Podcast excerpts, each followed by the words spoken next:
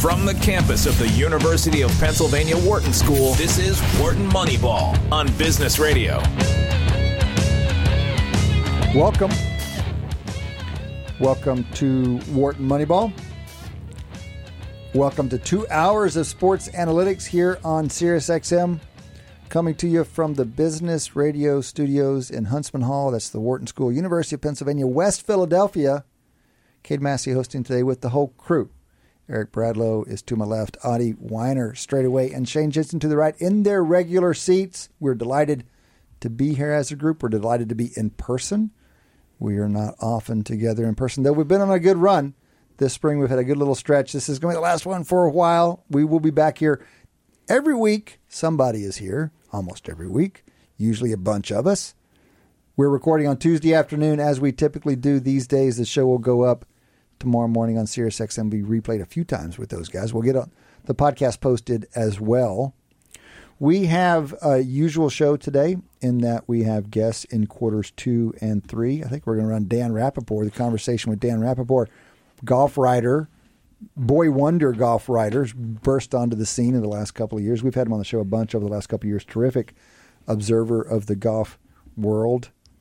And then uh, another kind of multi sport writer, Kirshner, freelance writer, 538, going to talk a little golf, going to talk a little college football, I suspect his home sport, I would say. That's going to be Q3. And then we'll come back to open lines in Q4. Kicking it off, open lines in Q1. I'm curious, gentlemen. There are some sports to think about. They're all kind of interesting right now, I would say. some historical. Some historically yeah. interesting. What's historically interesting? The NHL Sean? has at least three historical aspects this season. Let's hear about it. Well, let's start with the one probably most people are tracking the most is the Boston Bruins have now won the most games of any team in NHL history. Regular see, season see, games. Shane, that's easy. I can take games because the points thing always kind of throws yeah, me no, off. and I mean it's worth talking about that a little bit. But they do now have the most wins. Um, Just the simple most wins ever. I'm going to complicate it though okay. a little bit. All right. So I mean, you know, so they're at 63 wins now, and that is more than ta- you know. Tampa Bay Lightning had the previous wins record in 2018-2019 at 62 wins. By the way, 63 wins out of what 82 games? 82 in 82 games. games. Okay. The, two to go. In terms two, of 63 out of 80 so far. Correct. In terms of points, they're one point behind the 1976-77 Canadiens, which are regarded best team probably of all time. They have the points record of 132 points in 80 games. Okay. So. And uh, so there, there, you know, there's oh, no way. You're Boston not Bruins are putting already. Asterisk. You're you're not. You well, the Bruins not, are already off that pace. They No. didn't. They didn't make it to 132 in 80 games. No, no, no. But I know. I just want to comment. When we used to, we've always talked about the asterisk next to the home runs record. Like, you know, I remember Aaron Judge got to what? Did he get to 61 and 154? Didn't Aaron Judge get to 61 and 154? Yes, he did. He did. So I thought you were the one that always talked about no asterisk. So if they get to 133 points, don't they have the record? There's no asterisk, right? They have the record. Well, look, By the way, but, but I mean, way, you know, no I guess I'm. I'm trying to kind of, I'm, I'm trying to give a little bit greater context I love it. of, you know, the most kind of like, you know, I mean, we'd be tempted right now to call the Boston, this current Boston Bruins team, the one of the best teams of all time. And I'm kind of, I think the two kind of most relevant comparison teams, at least that we've been discussing in terms of records, are that Tampa Bay Lightning team for a few years ago and the 70s Montreal team. I'm going to give a couple other kind of Hold additional Real quickly, what Yeah. again the year for that Montreal? 76 77. How many Richards were on that team? Zero Richards. Oh, there was a man. Lafleur. Okay. There was a Lemaire, I think. There was a lot of Liz, but no, Rich- no Richard. Let me ask you a question. Richards were long on, gone by then. Hold on. I want to observe one thing that we, this asterisk conversation Yeah. brings to mind. The biggest guilty party not using asterisk where they should be using asterisk on this front is the NFL. I mean, when when we grew up, they played 14 games, Right. and they've been playing 16 for a long time, and now we've moved to 17. I mean, this changes all the records all the time. Yeah, I know what I mean. I think I, I think this asterisk. I mean, I you notice I never use the word asterisk. Bradlow brought the asterisk, and that's because Bradlow and Adi are obsessed with baseball, where asterisks are used most often because baseball is the sport where people want to kind of Keep things the same. well, because the, the sport, the sport at least they, they deny the massive amount of changes that have gone on during baseball history. They want to kind of basically be what if what would this how does this person compare to Babe Ruth? Even though there's 80 years of ensuing whatever, comparing to the 76-77 Montreal Canadiens. is fraught with danger because the sport has changed dramatically. Okay, so I mean, recognizing this is, that. this is a good thing. So. Help me out. Tell me the ways in which it's changed. I don't know enough about hockey to know automatically. Let's Tell note- me why. Let's know when we go when we go back that far to talk about the Canadiens. We're going halfway back to Babe Ruth. We talked. We think Yeah. yeah, so. it's nothing. that's right. All right, so tell me how it's changed. Well, just in goal scoring, overall goal scoring. So the Bruins are an incredibly defensive team. That's really kind of been their main success this season. Yeah. Yeah, I put in the rundown, they're not actually the top offensive team Yeah. in the league. But Matter of fact, they- they're half a goal Wait, less. so, so They are among the- back in the Canadiens, and people didn't know about defense. It's a no, new they idea. just scored more, and the rules cha- the more rules fun. have changed. The Okay, rules, the have, rules have changed changed. since then to suppress scoring in various ways, and and defensive strategy has improved overall since then as well. Uh, but you know, I mean, one thing we could look at, but like so, for example, the Bruins, even though they're you know mostly defense, they have the probably the greatest goal differential. They certainly compared to that Tampa Bay team. They're way higher in terms of goal differential. They've been dominant. They're the most dominant team of the modern era. Didn't you say they're almost twice the next team? Yeah, no, their their goal differential right now is 124. Second to fourth place are 16 to 61. Unbelievable. Wow. Unbelievable. That's incredible. yeah, you want But you, does, but doesn't that give you confidence about what they're going to do in the playoffs? I mean, that kind of goal differential Yeah, shouldn't man. that be predictive? that should be, and certainly Tampa Bay was much less than that. The Canadiens 216 goal difference in 80 games, in two less games. What? What? So again, the Boston Bruins are twice the next team at mm-hmm. 124. The Canadiens in that season 216. Seventy-five percent more. Yeah, Oh, my in two less games. so I mean, it's just a, a different type. You know that So- this is the most dominant team in the modern era, and I date the modern era in hockey as Gretzky, pre and post Gretzky, basically, like ah. 1980 or so. So what happened in ah. golf and Is that like- in hockey? just like before that all of a Christ sudden and they after didn't Christ? score goals. What was what what changed? That is it the Well, style I mean, of play? well, yeah, the- I mean, and through the Gretzky era, it's actually, I mean, goal scoring actually went up in the 80s Yeah. and early 90s. Uh, it started getting suppressed from then. A, they expanded and diluted the talent pool a little bit, so there's that. So, and and worth noting, the Canadiens played at a time. I think there was maybe 12 teams in hockey or 16 teams back in the 70s. So it's a different, you know, kind of com- do- dominance. Um, and then there's things like the neutral zone trap and kind of just sort of defensive, essentially defensive strategy and and stuff like that that kind of brought down goal scoring. Could you? So let me ask you: Are you indifferent from Also, a, less power plays.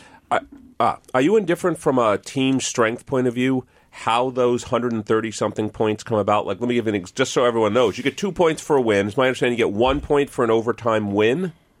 Yeah. Okay, so let's imagine. No, you, one, one point for an overtime loss. for an, sorry for an overtime loss. Overtime Yes. win counts as a win. Yeah, win's a win. So one way you could get to 132 would be to have 60 clean wins Yeah. and 12 overtime, or sorry, 12 overtime losses. Yeah. You could also have what it turns out the uh, Bruins may end up with, which is 64 or five wins and only five overtime losses, which is another way to get to 133. Are you indifferent? Are they basically the same? Like it's just total. It's, It's, it's total such points. a small good percentage summary. of their actual wins. I'm fairly indifferent. Worth noting again, they did not have exactly. overtime wins That's in new. the 70s. Montreal, you know, the reason Montreal. Right, has they just la- lost. The reason that Canadiens team has the point record but not the win record is that they didn't have the opportunity to try and win in overtime like modern teams do. They just had to take the tie. yeah. So they Well, didn't. th- you there was also a period where so played- definitely they- that, that Montreal team has the record for wins in regulation. So there was a stretch, long stretch, where they played overtime, but they didn't give you a point for losing. They screwed Mm-hmm. Yeah. up the incentives too Yeah. much for how overtime was played. So if a team was 66, 16, and well, in the new 66 and 16 would be the same to you as 60, 10, and 12. Yeah, more or less. I mean, you're just kind of taking, you're basically taking those extra tie games and making some little coin, Yeah. like arbitrary, not really hockey related coin flips. No, I don't think there's any predictability. And as far as their success in the playoffs, well, I mean, I love this historical comparison to Tampa Bay and these Montreal Canadiens because in the Tampa Bay case, they lost in the first round. These Montreal Canadiens swept through the playoffs too. They lost two games in three series of the Of playoffs. course they, did. Of course they did. okay, so given so given the dominance you've just described, Yep. in, intuitively, what probability do you think the Bruins should have for winning the whole thing? So let's get base rates. How many teams from the NHL are in the playoffs? well, it's uh, it's a full sixteen. 16 out of 30, so like more than half Yeah, make the slightly playoffs. more right? than half. Same okay, as so base really, rate, if it was playing thing. if it was truly a coin flip, base rate here would be six point whatever Yes. they have. Yeah. six percent. 6.25, yeah. Okay, so how much probability without looking at models and, and websites? what probability do you feel the Bruins should have for the win? Let's the- all come up with one. Yeah, well, unfortunately, I've looked at the website. Okay, but I've yes, got y'all, one. y'all come up with one. I've got one. what do you got? To win the Stanley Cup. Twin. Okay, I've got it. Okay. I've got an estimate. I'll give you mine 15. I was going to get. Even after the dominance you More just than described. doubling it. I, I, well, I was see, that's by the way. I just want to say I was using the same logic as Shane. I was going to multiply by a certain Oh. factor. So my factor was three. So I was going to go up to eighteen point seven five percent. Okay, okay, Yeah. okay. Adi, I was going to go over 20 because you pitched me on such an awesome Exactly. team, No, and I got they're sold by your awesome. excitement Great that. I was I was Great with team. you. I was Yeah. ready to put down half my fortune, Yeah. which Kelly betting would say not to do. So I'll Yeah. partial Kelly it all the way back to 22 percent. Now I did cheat um, and looked looked at the odds, but I at the odds, but uh, So what did the odds say? Because five thirty, I've never looked at five thirty NHL site before, but I did just now, and they have the Bruins at thirty eight percent to win. 38 percent. Holy shit! Ridiculous. Well, That so, means- so by the way, but they, it's really steep because they've only got three. We said six percent was base rate. They only have three teams above base rate, so it's all the excess probably goes to the Bruins. The Avs at about half of that, seventeen percent, and the Oilers at just a touch above base rate Yeah. with nine percent. That's amazing. That and all the It's rest. all yeah, it's all stacked up on two teams, and Right. most of that on one team. What is their odds? Let me ask a question. What's their odds of making the finals? Fifty three percent? So that means they're giving them a seventy over seventy percent That's chance to win if they That's make the finals. Because seventy times 0.53 Worth is noting thirty-seven percent. Wow. You know, they Well- are they are obviously double in goal differential. The second to fourth place teams. Two of those four teams are in the East, though. The Okay, Devils and so Rangers so are the, tough- next teams. The tougher thing is They to come have out of these competition. supposedly. Okay, So uh, what I'm reading here is plus 350. Which translates to Well, plus 400 is 20%, so plus 350 23% or So the something. betting odds are around The betting there. odds are exactly flatter right. than that, Now, okay. that tends to be an overestimate because they pay you out at a at a worse odds than true because they all sum to greater than 1. Yeah. Knocking it down, the VIG may be 18 to 22 in that Wow, range. so it's a big difference from a- their model. It way, way lower. If you're if you're believing 538, you should be putting Buying your, these you're yeah. buying and buying and buying and buying and buying. okay, interesting. I want to talk about a couple individual performances that are also historical. Mm-hmm. Connor McDavid, I think we've heard a little bit about, but he did f- become the sixth player in NHL history to reach 60 goals and 150 points. Only the sixth player ever to do that.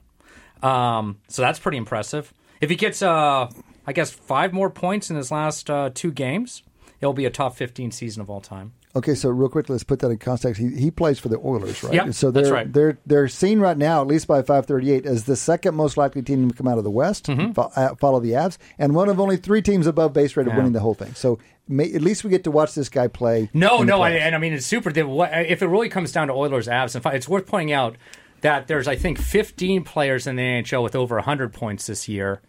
Five of them, five of the 10. No, there's 10. There's 10 players with over 100 points this year in hockey.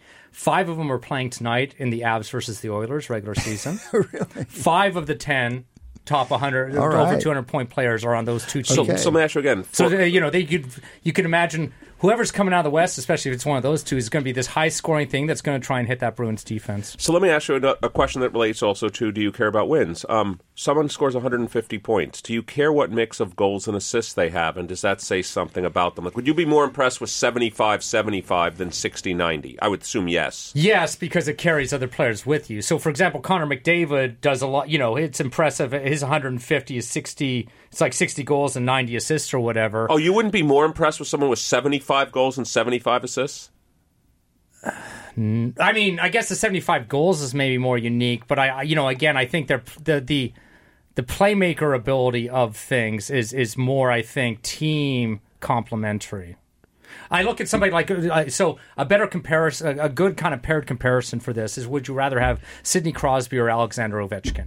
Ovechkin is a pure goal scorer, Right. and is much more likely to kind of be in that 75, 75. I mean, he would never have that. Just so many we understand historically, like you can do it- Gretzky, Lemieux, were they like one and a half assists for every goal, somewhere in that range? Does that sound about right? two to two and a half assists for every goal for Oh, Gretzky, that many. I think. Yeah, so you yeah. think Gretzky had like I mean, Gretz- six or seven hundred goals and like yeah, 15, I mean, he, 1600 assists? Yeah, I mean, he was like more in the seventy to eighty goal range, but he was getting like two hundred po- over two hundred Oh, so points. So it's getting like yeah, it's like twice as many assists as quick quick reminder: hockey assist means that there are two assists on every goal, right? or up to two. Up is to that two. right? Up, to two. If the, the guy making the pass to the guy who makes the pass, if there is yeah, such yeah, a yeah. pass. That's right. Or some goals don't have any assists if it's So a takeaway or something like analytically, I mean this. The, I mean, this is we're, this is a really dumb question, but we should know something about that Eric's question in the model for a value of a player. Yeah, I know, and I, I think basically, kind of, uh, I guess I value the kind of a diversity of both kind of scoring ability and playmaking ability. Okay, that's so that's And your that's your things- that's your intuition, Yeah. but this is baked into models now. There, guys, I mean, modelers are valuing players based on their performance, and so there's a coefficient on goals and there's a coefficient on assists in, Yeah. in these models. I'd be we'd be curious to know. I just, you know, I, I, I bet you those models are all additive. I'm saying assists kind of are indications of more super additive interaction effects. Like Connor McDavid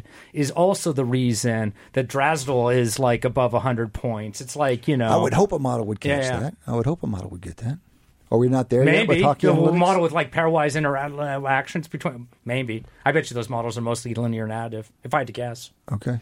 Okay. The other thing, just worth pointing out, and this is indi- indications maybe we're in a new goal scoring era. Erik Karlsson, I just want to mention, this is the least impressive, but still impressive, is the first defenseman in 30 years to have a 100 point season.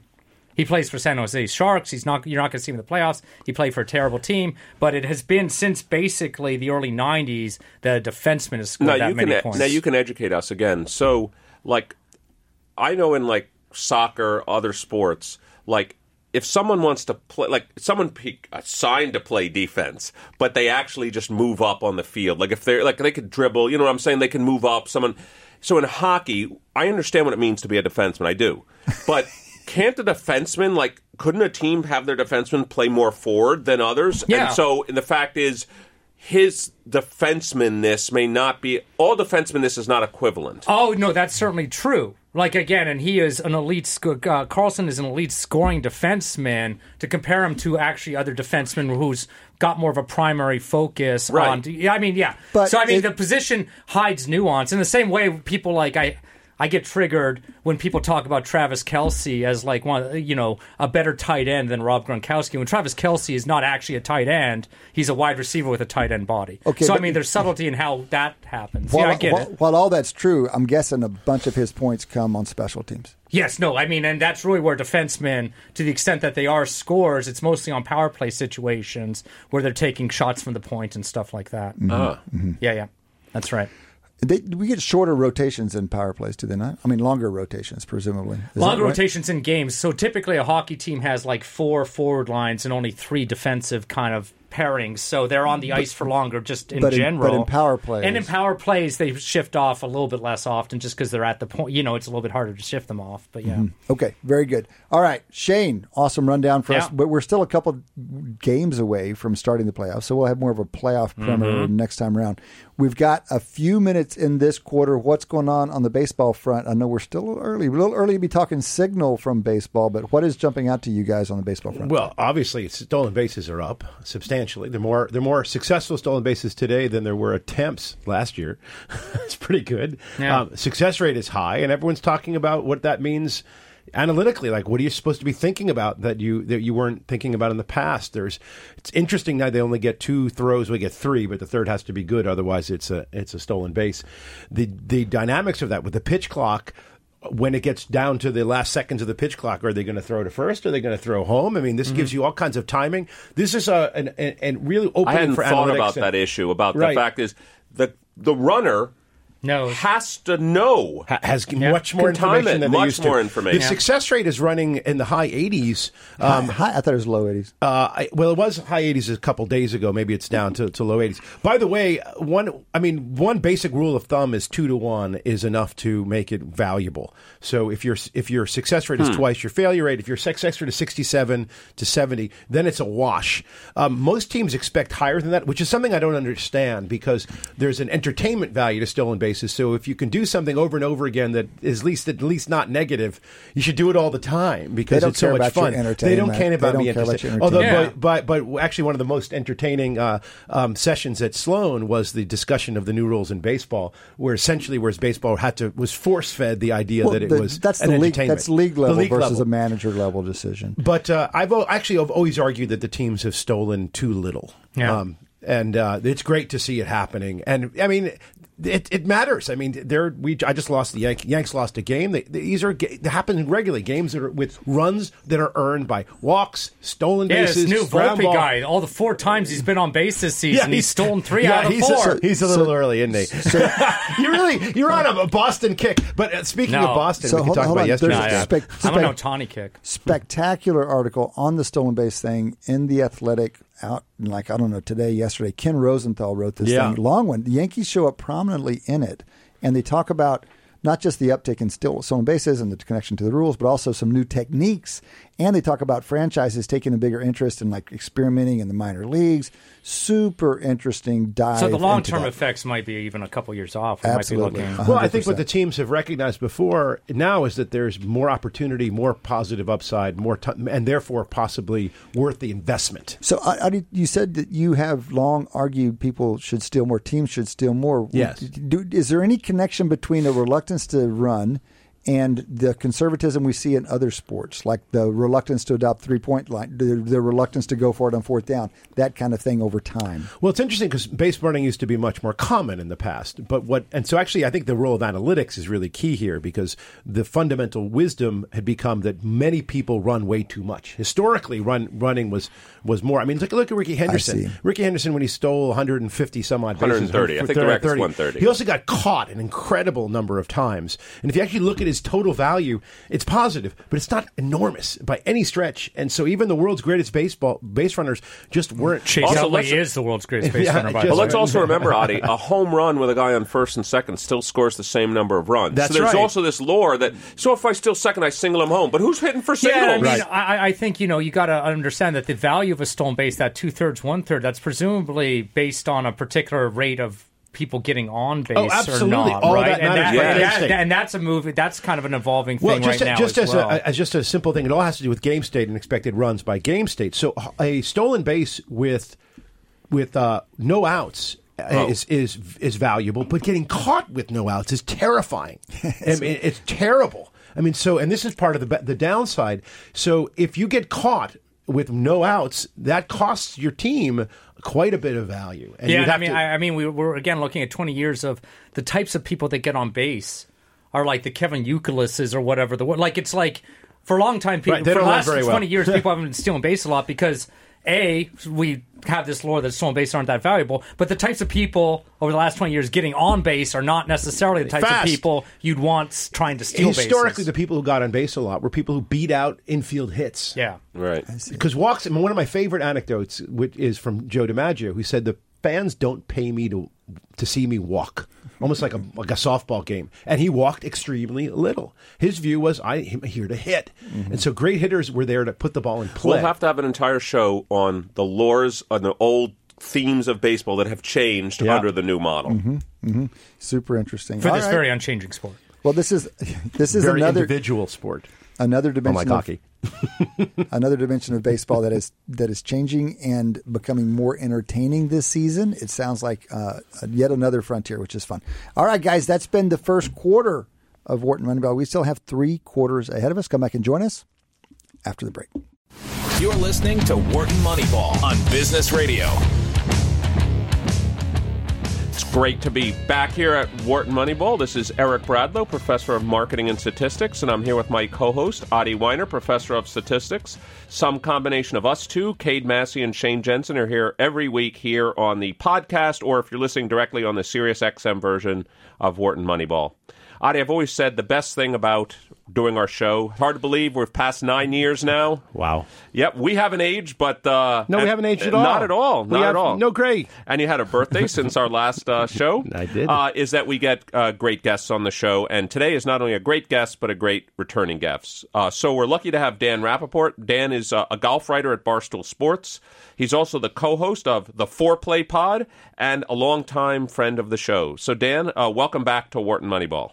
Yeah, nice to be back. I think this is the first time we have spoken since I went to the pirate ship of Barstool Sports. So it's nice to be back. It's nice to know you guys uh, I'm still the same person, and you guys can see that. I appreciate it. Well, that's interesting. Before I even get to talking about golf, why it's interesting. Why do you call it the pirate ship? Like, what is it about? Yeah. Since I'll throw on my marketing professor hat, since I'm the chair of Wharton's marketing department. Is there Yeah. something about their brand? Like, I don't know. Like, you guys are. Uh, you know, out there, you guys are swashbucklers. You guys are the rogues. Is there something about the brand? How do you think about it? Yeah, I think I think everything that you said is is fair. Um, swashbuck, swashbuckling rogue. I think you know Dave Portnoy, the founder, kind of sets the tone for all that. Uh, the pirate ship is honestly something that Barstool's kind of called itself, so it's kind of it's kind of a self given title. But yeah, hey, look, definitely disruptive force in media. Um, I think that's obvious, and you know I think my move there was kind of um, an uh, acceptance of the times that you know media is changing and, and the landscape is different than what than it is when I went to journalism school. And and you know the the way that people consume content is a lot different than it was before. And I'm 28 years old and and I didn't want to feel like I was stuck in my ways or or playing a an older man's game. So I, I still feel really good and excited about the work that I'm doing. It hasn't really changed. It's just sort of a new medium. So where, you know, before if the the core offering was writing and articles, now it's videos and podcasts. So Hey, look, Adi and I keep up with the times. Adi and I are in the same business that you are. Remember, we're Yeah. you know we're both twenty five year plus professors, and obviously we write journal articles for a living and we teach in the classroom. But if you had told us we were going to be streaming stuff, doing podcasts, Mm-hmm. creating short content videos that are distributed through social media, when both of us got our PhDs, we'd have been like, "That's not part Not a of our chance. job. No chance. No chance. chance. No chance that that would have been part of our educational mission." Yeah, it's changed a lot. Short form video is like the number one emphasis for Barstool as a company because that's, you know, in a certain way, it, your first reaction wants to be like, oh, that's sad or, you know, it's cringy or whatever it might be. But at the end of the day, it's sort of a philosophical question of like, if that's what people are watching to some extent, that's what they're liking. And that's how the market works. And who are we or who am I to tell people that, you know what, actually, this isn't good content and, you know, we should go back to the, the way it was before? The market sort of speaks for itself. Yeah, one of the things I always tell my students in my MBA classes if you want a bad business, here's what you do you send your content through a distribution channel nobody wants, and you tell them, well, we know better, and we're going to start selling through this channel. It just doesn't work. You have to sell, you know, you go where the people are. A hundred percent, a hundred percent. And it's like, you know, the scale is just totally different when you when you cross into video and social media. You know, I remember when I was at Golf Digest, you know, you'd be excited if you know 50 60,000 people reading an article was was that's a that was a good performance for an article. You know, now if a video does well, you might you know, might get a million views on TikTok. So it's it's just different. Well, first of all, uh, that wasn't. This is what's so wonderful about our show here on Wharton Moneyball. I can't say I was expecting us to spend the first four minutes talking about Barstool Sports and different media, but let me just tell you, I think it's just as important as what we're talking about here today in analytics. But let's dive in. So, um, as everyone knows, I'm a huge golf fan. I watched every single minute of the Masters, which, as you know, Dan, was not trivial to do. No, that was hard. I Yeah, mean, you were up early and- I was yeah, up. was crazy. and, and by the way, I'm including the ceremonial tee shots of Jack Nicklaus, uh, Gary Player, and Tom Watson. I mean, when I say I watched every minute of the Masters, I mean I watched every minute of it. But why don't why don't you first? Let's just get the thirty thousand foot view. Why don't you tell us your reaction to the Masters this year? Yeah. Strange tournament that that finished with a bang. I think Saturday was not a great experience for the viewer at home. You turn on CBS, I think they showed like five golf shots total, and then they were done. So if you're not someone who's you know dialed in on Masters.com, Saturday was kind of a nothing for you. But Sunday was a marathon, 29 holes, I think it was, that the Yep. final group played, and the the weather finally cooperated you know, Rahm has been the best player in the world for a little while. I think, you know, we're we're very reactive when it comes to golf and it feels like one tournament shifts the entire narrative. So if you if we were to wind 2 months ago, Rahm was on an absolutely historic pace. He was playing from a strokes gain perspective the best golf that anyone had played in the post Tiger era, really since 2007, 2008 as far as, you know, him compared to his peers. And then he had a couple bad tournaments. He, you know, he, he finished like 39th, I think it was, in the Arnold Palmer Invitational. He had to withdraw from the Players Championship in like a stomach bug. Um, and then he did not do well in the match play, and it kind of threw off the scent. Everyone was thinking that Scotty was the favorite, that Rory was was the second favorite, and it, it's just incredible how quickly we forget that just two months ago we were talking about this guy having a season for the ages, and now he's kind of um, on that pace again. He's got four wins, including two designated events and the first major of the year. He's already made over thirteen million dollars and uh, you know it's he's probably going to be the favorite in the the rest of the three majors. We we have a guy who is back to number one in the world. Him and Scotty have kind of distanced themselves. I think Rory really falls out of that conversation after having missed the cut at the Players and missing the cut at the Masters, but. Uh, it feels like a fitting champion for the best player to win the biggest tournament of the year. So let's, before we dive into the actual tournament itself and the live LIV controversy, um, just how much do you see as someone that is an expert and thinks about golf all the time, the difference between winning one major and two majors. How big a difference is it? And how big a difference is it that, in some sense, now that he's won the Masters? Like, if you had to pick two, obviously everybody would want the Masters to be one of them. But how much of a difference do you see between Jon Rahm's career, one ma- one major versus two? Yeah, you know, a player of his caliber is judged by how many majors they win. You know, you ask the average golf fan how many majors has Jack Nicklaus won? Everyone knows 18 how many PGA Tour events does he win? It's like, uh, I, I think it's 72. I mean, I'm not even 100% sure. That's just kind of the nature of the beast is that if you zoom out from inside the golf world, the, the, the people like yourself, you're, you're, a bigger golf fan than, than kind of a casual fan, but there's a lot of people who pay attention to golf four times a year. And if you're not performing in those four events, then, you know, you're, you're falling out of kind of the public consciousness. Uh, a lot of guys have won one major, you know, and anyone can get hot for one week. It happens. There's there's been major winners like Todd Hamilton and Shaun Micheel and eh, you know Danny, Danny Willett. Willett. Yeah, we both said his name at the same time. Yep.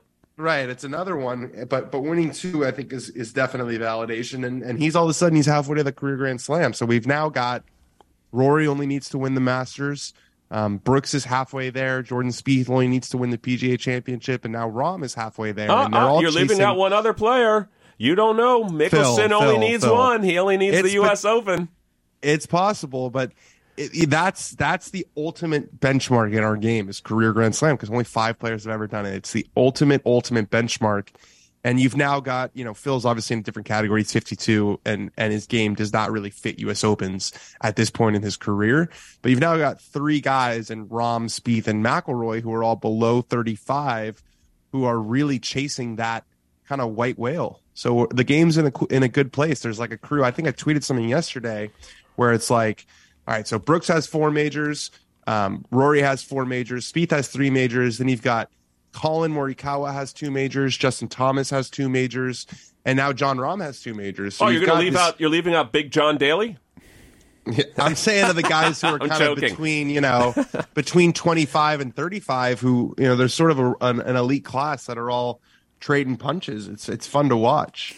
Dan, can you give us a little bit of inside scoop or something savvier than we typically think or read about the current status of two of those guys you've just listed, especially coming through this weekend? Spieth yeah. and McIlroy. Spieth and McIlroy. Can you tell us something we don't know, or can you give us any insight into how people feel like they are directed. I mean, and we know it's been six and eight years, respectively. I think Spieth has won his last major in 2017. I think McIlroy might be 2014 or 15. So besides those obvious stats, like it's been a long time and I'm a negative momentum guy, um, uh, uh, yeah, Kate's question's a great one. I, am not sure I fully understand the question. Well, so can you tell us some stat or something about their analytics or something about their play or something we don't know? Or something behind the curtain or something that the guys are saying about where those guys are? Yeah, I mean, look, Rory, is, it's been a very, very turbulent year, I would say. Um, you know, and, and, and some of it is definitely kind of self imposed or self caused. He, he has really taken it upon himself to be the leader of the kind of pro PGA Tour movement in this in this battle with LIV Golf. He's been the one who's out there answering questions.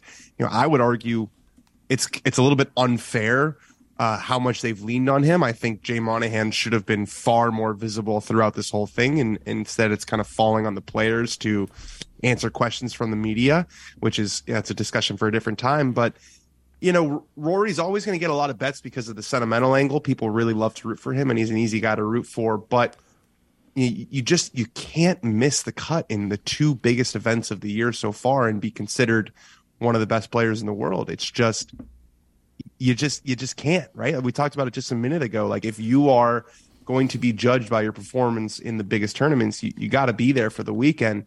Um, as far as Jordan but Dan, goes, but Dan on Rory, you know, the the the data say that he's play, been playing almost at the level of Rahm and Scheffler lately. yeah, I but mean, not in the biggest tournaments, is right? Is that really the distinction? So we're going to say we're going to say clutch matters here, and he's really proving to be non-clutch. Yeah, yeah, I mean, I'm looking at his numbers right now. It's like, all right, the tournaments that he's won, you know, since since the Tour Championship, which was a long time ago, he won the Hero Dubai Desert Classic and the CJ Cup in in South Carolina. Again, I don't want to take anything away from those tournaments, but it's like there's been two massive events this year. Okay, let's let's even look at he finished second in the Arnold Palmer Invitational, which was a designated event. The other two designated events he played this year, he finished 29th and 32nd. Okay, he missed the cut at the Players Championship against the strongest field of the year, and then he missed the cut at the Masters. So yeah, you know, he's he's making up ground against weaker fields like, in the CJ Cup and, and the Dubai Desert Classic, but in the tournaments this year, in you know, let's say that there's been five big stroke play events this year where it's been all the best players. He's finished second in one of them. The other four, T29, T32, miscut, miscut. Mm-hmm. So, you know, you, you have to prove it against the best. As far as Spieth, this past week, he so Rahm made 19 birdies and an eagle. Spieth made 21 birdies. There was just as much good as there was for the for the guy who won the tournament, but he keeps on making knucklehead mistakes. And I just finished making a, a video about this um, that we'll post to our social channels at some point. But yeah, every every shot counts the same, right? When you look at the numbers, it doesn't matter if it's a 350 yard drive or a, a two inch tap in, but that's not you know golf isn't played 100 percent on a on a spreadsheet. There we can get into some debates about that this this week because there were some good debates about the third hole, but on 13 on Thursday, he, he was three under his round. He had just um, made a really nice bogey save on 11. He hit a second shot in the water and got up and down for bogey on 11. So he kind of avoids disaster there. He pars 12, which obviously that hole has given him some issues in the past. And then he pushes his drive into the pine straw on the newly lengthened par 5 13th. He's got 230 to the flag. It's Thursday. It's Thursday. He's on the pine straw. And I remember watching him. I'm like, there, he's got to lay. He's laying up. He has to lay up. The hole's longer than it used to be. He's probably hitting four iron, maybe three iron out of the pine straw. And again, it's Thursday. What does he do? He goes for it, hits it in the water, makes double bogey. Aye. And he said, and he said after the round yesterday, he goes, "I'm just making so many mental mistakes." And it's like, I had a conversation this week with Paul Tesori, who's who's been a long time caddy on the PGA Tour. He caddied for Webb Simpson for a lot of years. He's now caddying for Cameron Young, who finished in the top ten. And he basically said, "These guys try to screw up two or three times around. You really they know how to play golf. Their instincts are right, but two or three times around, you kind of got to step in and say, listen."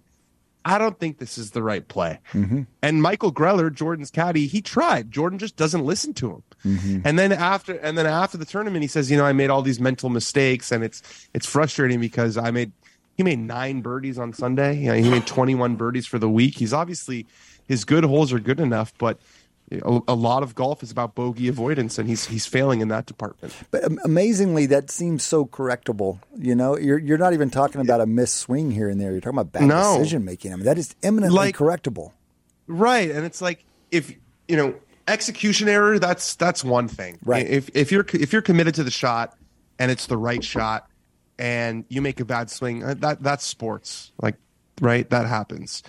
It's it's when you you don't set yourself up for success because you you don't understand. Like, I can guarantee you that if you did a strokes down, strokes gain breakdown of going for it from the pine straw from 230 with water short, it's like yeah, if you're two back on Sunday and you need to win the tournament, maybe that's the right play. But if you look at your expected score, goes way up. I mean, way up. And so to make that kind of mental brain fart on Thursday is just like it's hard to. You think that these guys are are past that, but they're not. So we're here on Wharton Moneyball. This is Eric Bradlow. I'm here with my co-host Cade Massey and Adi Wyner. Again, some combination of the three of us or Shane Jensen are here every week here on Sirius XM. Uh, and we're talking to Dan Rapaport. Dan is a golf writer at Barstool Sports, and we're obviously talking about golf. So could you tell us about what did you think about the importance, if you'd like, of the LIV tour players, LIV Tour players playing well? So obviously we had in the top, I think five. Obviously we had Koepka came in second. We had Mickelson, who also tied for second, and we had Patrick Reed, who I think ended up maybe fourth or fifth. And so Yeah. clearly the LIV Tour players played extraordinarily well. Do you think it was mm-hmm. important for the future of that tour, or let's not read more into it? These were three great golfers before; they just happened to play well, or do you think it was important for their tour? I think it was important for their tour because this was the first Masters since LIV Golf had launched. The Masters is by far the biggest golf tournament in the world, and there was a narrative pushed by idiots like myself that maybe these guys, you know, maybe maybe they take their foot off the gas. Maybe they uh, you know, playing 48 against 48 players, 54 hole events, no cut.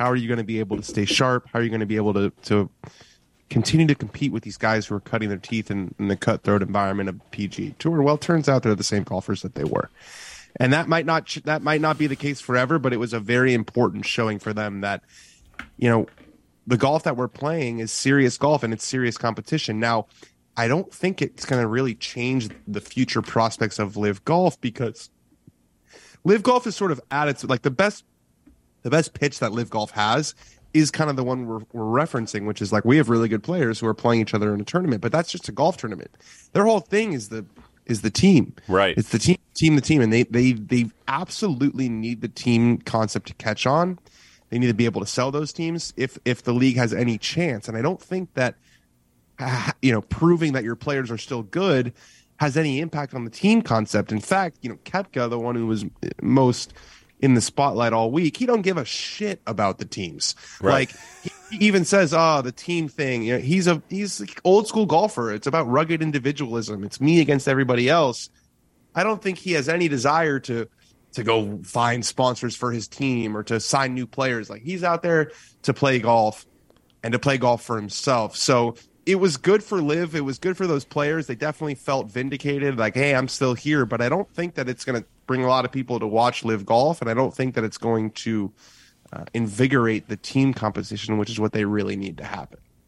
Well, yeah, I, I guess I'm str- maybe, maybe you guys who follow golf more closely than I do can kind of give me more historical context. I feel like to me, LIV golf. I mean, yeah, it's got that t- a few kind of things they're experimenting with to try and kind of make golf a little bit more maybe accessible to people who don't necessarily watch golf regularly. But why is LIV not like? I mean, there's always been other golf associations. There's always been other international golf tours going on parallel to the PGA. The Masters has all and British Open and these big tournaments have always been a showcase that mixes players like Bernhard Langer, who we only saw really for the ma- majors and stuff like that. That were playing on like a European tour. Why is LIV Yeah. golf? Why can't LIV golf kind of exist as the main international kind of tour to uh, kind of in parallel. I mean, I agree. I agree. It's less of a pie for PGA. I can see why the PGA specifically is going to such great lengths to, you know, to to kind of oppose LIV. But as for for uh, the viewer of golf, why is LIV not just kind of like an international tour that's kind of sustainable? And we'll see these guys, you know, four or five times a year that are on it, and you know, but kind of it's, Well, because it's like it's having multiple it's- leagues. It's not international and it's not sustainable. So we'll start there. It's, there's eight of twelve events are in the United States. So maybe that, or eight, I think it's there's 14 this year. It's like nine are in the U.S. Whatever it might be. That might change going forward. But as of right now, it's still primarily a United States. Yeah, I guess I was tour. speaking more of the audience. I mean, where they're actually located. It's not like the PGA has a monopoly over U.S. soil or something like that. But yeah, No, but also, I mean, you're talking about sustainable. So they, I mean, they've they've paid these guys absurd amounts of money that we've never seen before in golf, with the assumption that they are going to be able to to get that money back when they sell the teams. Their model is, we give these guys a bunch of money up front, get them to play, and we get them on these franchises. We build value in these franchises, and then we sell these franchises. That's that's how they plan to make the money back. Because tell you something, the CW deal. They, I mean, I think the the estimates where they spent something like three billion last year on this league. The CW deal is not putting a dent in that, nor are ticket sales. So they're they're depending on selling these teams to some wealthy individual who basically wants a fancy toy and they want to sell sponsorships on the teams. The players are not really allowed to continue to have individual sponsorships. It's, it's kind of the soccer model where if you know you want to buy you want to buy space on dustin johnson's shirt you got to buy space on the rest of the three aces as well. And they want to sell merchandise and they want to sell the teams themselves, which uh, they have to have value in order for them to sell. So, you know, as a viewer, I'm I'm not saying like don't watch the. You're more than welcome. Anyone can watch whatever they want to watch. I'm just saying, for the financial health of the league, I think they're in serious trouble. So Dan, let's let's uh, transition a little bit away from LIV. Although it was a great storyline watching the again, as I mentioned, the three ma- three of the major LIV golfers perform so well at the Masters too. Since obviously we're an analytics show, we'd love to get your perspective. Where do you think analytics is in the sport of golf right now? I mean, how much do, are players kind of aware of it? How much are their caddies aware of it? How much mm-hmm. do you mm-hmm. think of like I don't hear like you know when they have people mic'd up. I must admit I don't hear the caddy saying, you know what, if you go for this shot, your expected strokes gained is this or yeah. that. But I mean, it is a conversation a caddy could have with a player during the actual round. Where do you see analytics in golf right now? Because obviously, it's very ripe for analytics being all over the place. Yeah, it's uh, it depends on the player. So I don't know if you guys watched the Netflix show Full Swing, um, but you should first of all, and not just because I'm in it, because it's a very good show. But uh, there's a, there's a player in there, Matt Fitzpatrick, who won last year's U.S. Sure. Open, who who is the most analytical player on the tour. He has ever since he was 15 years old, he has charted every single shot he's hit, whether it's with friends, whether it's practicing, whether it's in tournaments. And so he's got this massive database that he can control for basically every variable. He can say, you know, on the back nine off Bermuda grass when the wind is off the right, what is my tendency with nine iron? Because he has all that data. And so the the personalized kind of catered to his own game data that he's able to access is way more specific than what's available online. He has a guy called Edoardo Molinari who Sure, uh, I remember Edoardo. Yeah. yeah. And Edoardo is they have a, a program called Statistics Golf that he has created for professional players. So there are some guys who are like that, who are you know, entering all of their rounds into these proprietary programs that are giving them personalized data. Can you ask? Can you answer us a question? I know in some like sports, like I remember in the NFL, obviously there's some restrictions. Could a, is there anything that would stop by rule? A I know they can't have distance finders, but is anything that would stop yeah. a caddy from bringing up her or his cell phone or iPad and have this statistics, uh, you know, golf finder statistics thing during the actual yeah. round? Would that be? Would you that you can't do that? Probably couldn't do it with an electronic device, but I know Matt has a piece of paper that he carries with him on his round that basically has expected values from 160 yards. What's the PGA Tour average from in the fairway? What's the PGA Tour average from in the rough? And they they use course management systems that are based on that information. So there's a very popular one called Decade Golf, which is founded by this guy Scott Fawcett, who basically created a program based off another guy who's sort of in your field called Mark Broadie, who's a statistician. We've had really Mark on so, many on. times. Yeah. Dan, real quickly, the reason the first time we ever heard of Broadie was the first time we ever heard of you. It was your piece on him that brought both of you to our attention two years ago. Yeah, yeah. Mark is awesome. He, you know, he wrote Every Shot Counts, which really was a seminal book on on golf math, but yeah, there are some guys who are who do carry a sheet that's like you know there's a there's a system. Decade basically has I don't you know I don't get too in the weeds, but eh, maybe I can with you guys. But it's like so basically, if you're 160 yards in the middle of the fairway, Decade would say there's a certain minimum number of yards you would need to aim away from the edge of the green. So it's like if I'm 160 yards in the fairway, um, four might be the number. So four yards is 12 feet. So you're not going to aim 12 feet uh, closer than 12 feet from the edge of the green. So, like, let's say the pin is eight feet onto the green from the left, you're going to aim four feet right of it. And it's just a math problem. And if it's wind, if it's windy, you give yourself more of a cushion. If there's water left, you give yourself more of a cushion. And there's actual math problems to give you the mathematically optimized target. Um, so yeah, you can get really, really granular, and then you got a guy like uh, Scotty Scheffler who like doesn't pay attention to it at all. You know, it's it's crazy how how wide the gap is. And one thing that is also interesting is so Tiger is not really like a stats guy. He doesn't look at them. He doesn't look at any of these things. But Scott Fawcett did a really neat kind of experiment where he went through um, a bunch of his rounds in 2000 and 2001 when he was you know, playing arguably his best golf. I think that's when he the, the data set he used, and he was without even knowing it, he was following that system to like 99 percent. You know, he was he it, basically the system compared to sort of conventional wisdom would be a lot more aggressive off the tee. It's like driver basically everywhere because closer is better, and a lot more conservative going into greens because greens and regulation and middle of the green and two putting bogey avoidance is the way to shoot better scores. And Tiger was basically following these systems that are based on thousands and thousands of hours of crunching numbers without even knowing it. So, Dan, it's amazing, and, I, and I love the story on Fawcett. It supports Fawcett's stuff. It ties back to the Spieth conversation we were having. What, why, why is Jordan not using Scott's stuff? They're even from Dallas. What, what's, what's going? What does it sounds like? Basically, on the way you characterize Jordan's play, he needs more Fawcett, right? Yeah, you know, it's you. You don't want to mess with what these guys have done and the players that they've been and and how they've gotten to where they are. And like you know the the playing style has to match the personality. So matt you know fitzpatrick is a numbers geek.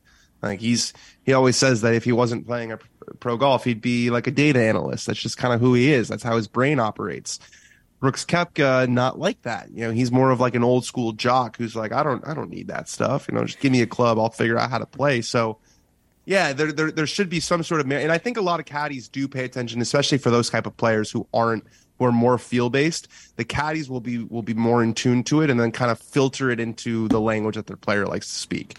But if the player doesn't listen to the caddy, which is what I'm suspecting is happening with Spieth and Greller, then it doesn't really matter what the caddy says because at the end of the day, the player is the one pulling the trigger. So, Dan, maybe in the last minute or two, what do you forecast for the just to say how? I'd like to think about the following. Let's put probability on a small number of players. So, let's imagine you have Jon Rahm, you can have Scotty Scheffler. I don't know whoever you think is the third best golfer right now. It could be McIlroy, it could be a bunch of other players, Morikawa, etc. How many golfers would? We always love asking this question here on Wharton Moneyball. So we have three more majors of the year. I'm going to give you yeah. X golfers and you're going to get a 50% chance to win these majors. How many golfers do you need to have? Like if you give you say 10, you get 10 and I get all the other golfers. How many golfers get you to 50% probability? That's a good question. It's a really good question. I like to use that. It's a way we like to think about yeah. it in terms of norming it. We'll and, give him a tournament in particular. The next major right, we see the PGA. The next major is the PGA, right? Yeah. So yeah, I think I think if you gave me, I would take, I would take Rahm I would take Scheffler. I would take probably Xander Schauffele, and I would take. I think I think five is the answer. Oh, I'll take. Oh man, I'll, I'll take, take, that bet every time. Yeah, we're gonna. Well, all right, all right. Who, who, I mean, who else year, do you want? Who else do you yeah, want to round up the five? Do you want Patrick right, Cantlay? I'll take, I'll take Rahm. No, I'll take Rahm. I mean, Rory's a member at Oak Hill, so I'll take I'll take Rahm. I'll take Scheffler. I'll take McIlroy. I'll take Schauffele, and I'll take and I'll take Cameron Young. You give me those five players, you guys get everybody else, and I think it's basically even. all right. Well, uh, Dion Simpkins, our associate producer, sound engineer, who makes all this happen, we're going to have you back right after the PGA. We'll be collecting Perfect. our bets, whatever that means. Maybe it's our beer here next time we're up in Brooklyn, or you're down here in Philadelphia. But uh, it sounds great. Well, Dan, we'd like to thank you. We've been joined the last uh, half hour, last quarter, by Dan Rapaport. Dan is a golf writer at the uh, pirate ship, as he called it, Barstool Sports. He's a co-host of the Foreplay Pod, longtime friend of the show. Dan, it's been great having you here on Wharton Moneyball. Thanks, guys. Thanks for having me. Happy to do it. So this has been another quarter of Wharton Moneyball. Please stay with us and join us right after the break.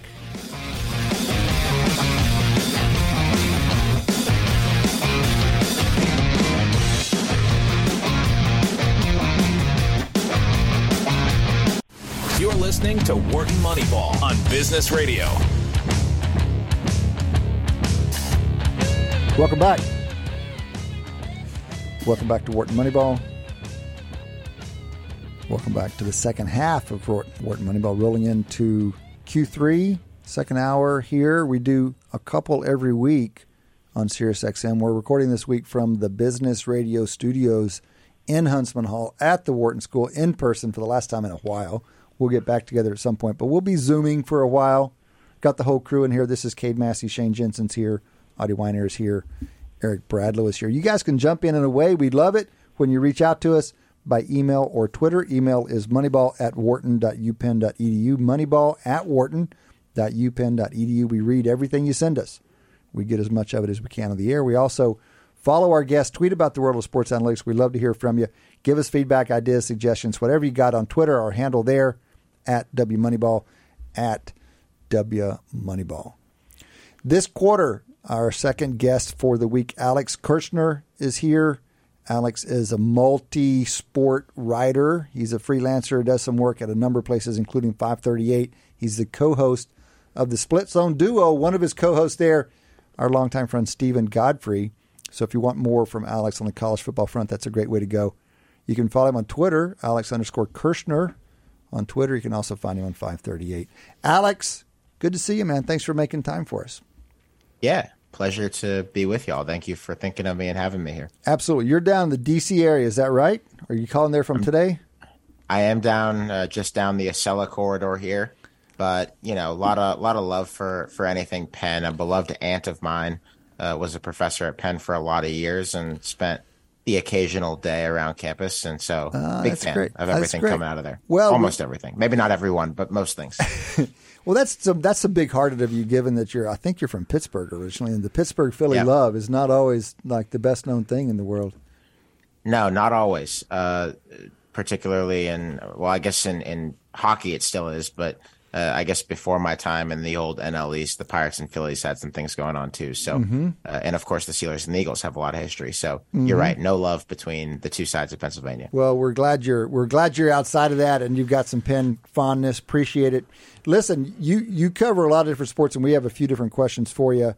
A good person to talk to this time of year where there is so much going on. But let's start with the Masters. We are just off the lines with Dan Rapaport, so we just dove deep into the Masters. But we'd love to get your take. You had this cool piece, recent piece on 538, leading into the Masters about the big three: Rahm, Scotty Scheffler, and Rory McIlroy. I, as I was reading that piece, I kept on expecting you to like take a position. You know, I was looking for the prediction, and of course, you didn't because all the evidence is really complicated, and it wasn't obvious that Rahm would come out of those three. Any takes on this side of the tournament? Yeah, it's funny that Jon Rahm wound up being the one of the three who who triumphed triumphed here, because in the immediate weeks leading up to this tournament, despite the fact that he has had the best season of anyone on the PGA Tour, uh, and and with some European Tour cameos in there as well, it, it felt like there was the least noise about him compared to Scheffler, compared to McIlroy. Uh, maybe inevitable, just given the narrative of it all, with Scheffler being the defending champion and McIlroy being on this nine-year, at this point, sort of chaotic hunt for the career Grand Slam uh, via a, a Masters championship that he hasn't had yet. So sometimes that's that's just how it works out, and it comes down to striking the ball uh, and and just being the most complete mistake-free player around a place like Augusta that we know favors prodigious distance off the tee, uh, which of course Rory McIlroy has, uh, and, and Rahm and Scheffler have to their own degrees. And it was just an absolute ball striking clinic. I mean, it's it's I guess it's easy to win the Masters when you can hit it as squarely and as consistently as Jon Rahm did uh, over these last four or five days. Yeah, Alex, I would just think also that so many guys hit the ball far. Like, yeah, of course, I'd rather hit it, you know, Bryson DeChambeau or Rory McIlroy far at 350. But I don't know, 320 is not so bad, and these other guys can pump it out 320. Do you think it's also possible, like, if we do a curve of expected score versus driving distance, there probably obviously accuracy matters even more, but there would be a plateau, and so the fact that McIlroy can hit 20 or 30 yards more than a guy that can hit 320, these courses aren't designed for 320 or 350. No, they're not. But I do think that some of these players and, and Bryson DeChambeau sort of led this onslaught, if you will, at the 2020 U.S. Open uh, when they played this tournament at, uh, I believe it was Winged Foot. Yeah, it was Another Foot. one. They had a, a different PGA uh, the year prior at Bethpage Black. So those two New York courses that are that are so often associated. Well, what Bryson did was just hit the bar as far as he as far as he could, uh, understand that he would be in the rough, and it was this bomb and gouge game where he didn't mind losing some spin out of the rough and playing uh, from some bad lies because he had figured out that just by virtue of being down there, he'd be able to get pretty close to some pins. Augusta is in a way, uh, you know, a diametrically opposite course, but in a way it's very similar uh, in that the numbers on this course make it pretty clear that driving distance is king here. You know, at the Masters, driving distance clearly is important because all the par fives. You know, this is the classic example where I forget I forget exactly which golfer said. You know, basically it might have been DeChambeau who said the Masters is a par sixty eight. So you know, it's po- you know here driving it to the Masters, especially a couple of those. If you can hit the ball out three fifty, you can reach all the par, and you're in the fairway. You can hit all the par 5s mm-hmm there's clearly an extra 30 or 40 yards on certain holes at the Masters, like especially the par fives, can make a huge difference where you're now shooting into a par five from 180 to 200 yards versus 230. Absolutely. And, there's some specific examples of this that I think Augusta has tried to address in the last couple of years. Uh, the 13th and the 15th holes being the big two, where, you know, coming into this year, uh, 15 is that par five that has the downhill over water uh, and they lengthened that hole by, you know, maybe 22, 23 yards a couple of years ago. And the thought was that coming into this tournament, that maybe even these best players in the world would would lay up uh, and they would hit their first shot somewhere into the fairway. They would hit iron short of the hazard down at the bottom of the hill, uh, and then they'd come up and try to stick it close and make a putt. Uh, and that just didn't materialize. And the reason it didn't materialize, the reason that these guys were still going for it in two and getting there in two, uh, is that they just get longer and longer and mm-hmm. longer and longer. And the golfing gods, the golfing governing bodies have, have tried pretty hard to find ways to rein in this kind of distance. And we'll see what they do in the next couple of years with golf ball rollbacks and equipment rollbacks and things of that nature. Um, but for now, uh, distance is still king, even, you know, at a place like Augusta that uh, that you would think would make it that you would think would put a premium on being in the fairway because of what we what we know about Augusta when we talk about it, which is you know this these brutal greens where you've got to be able to make it spin and stop. Mm-hmm. Uh, certainly true, but if you can hit it far, it turns out that you can make some hay, uh, even if you're in uh, well, what, what would usually be called the rough, but what would what would be called the second cut at Augusta. Right. All right. So the the other sport most associated with spring beyond Augusta golf is baseball, and you've got a piece up uh, maybe a couple weeks ago now on what you what we might expect out of 2023 season. You talk about uh, Pujols' year last year, kind of out of the blue, and who else might be set up for such a year now? Can you tell us what you found in, in your and what you argued there in your article?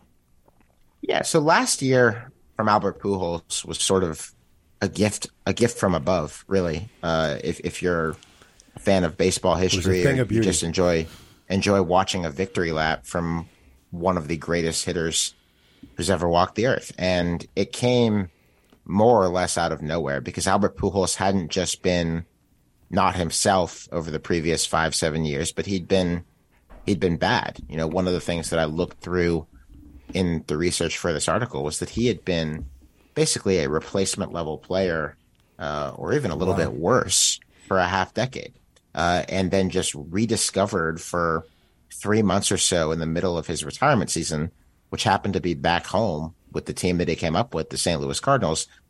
These months of just looking like he looked in the aughts when he came up with this team. He was not quite at his peak. You know, he wasn't operating at maybe the height of his powers. There were years um, when Albert Pujols was better than he was for those months in 2022, but he was one of the best hitters in baseball. Not just one of the best old hitters in baseball, not just having one of the best stretches he's he'd had in many years, but he was one of the best hitters in the entire world uh, and hitting like his Hall of Fame self at a point when the age curve would tell you that as a 42 year old that just shouldn't have happened. And so what I've been interested in is could we ever maybe get something parallel to that? Okay. Um, from someone who is, you know, on the fringes of Pujols's offensive weight class. Okay, so real quickly before you go into who you who you nominate as candidates, what explanations do we have for that performance from Pujols last year, either from himself or from observers yeah. or from team people, anything? Do you, do you guys know? I mean, you guys. I don't know the answer, but I, I here's what I would guess would be that if you get enough players with, I mean, if you get enough players that are good, and you get enough stretches then you'll have a big N small p problem, and eventually someone's going to have a stretch that looks really good over some period of time. So that Yeah. would be my guess. Without reading the article, that's what Adi Wyner would say. No, I mean to me, looking at Pujols, he had five basically horrible years, and this came Right. out of the blue. Age curves, historical regression.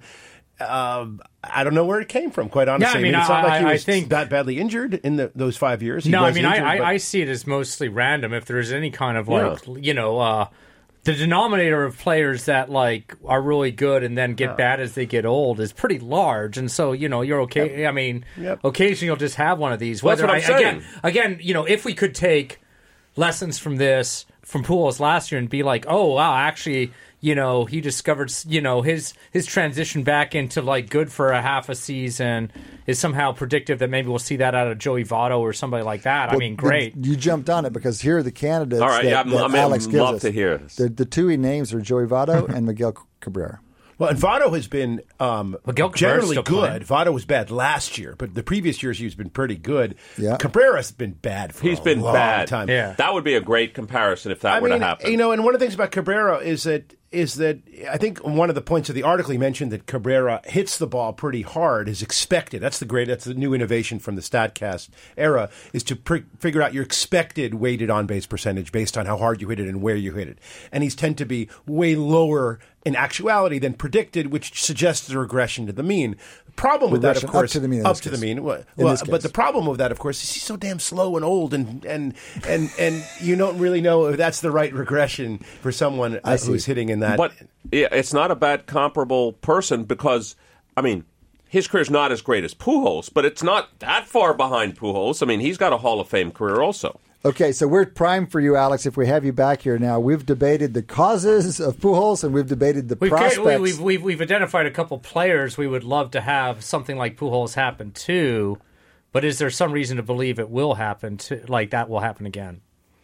No, not really. I, I think that if you squint uh, and you looked at Miguel Cabrera, who's had you know a rough start to this year as you would have expected, and I, I heard you guys just talking about it a moment ago. There were a number of these years where he was arguably pretty unlucky offensively, um, where even as he declined, he was just hitting balls to gloves, uh, and probably should have been a better, closer to league average hitter than he was. Uh, and if you see it that way, then you could see, all right, well, he fell off a cliff in 2022, but he was hurt that year.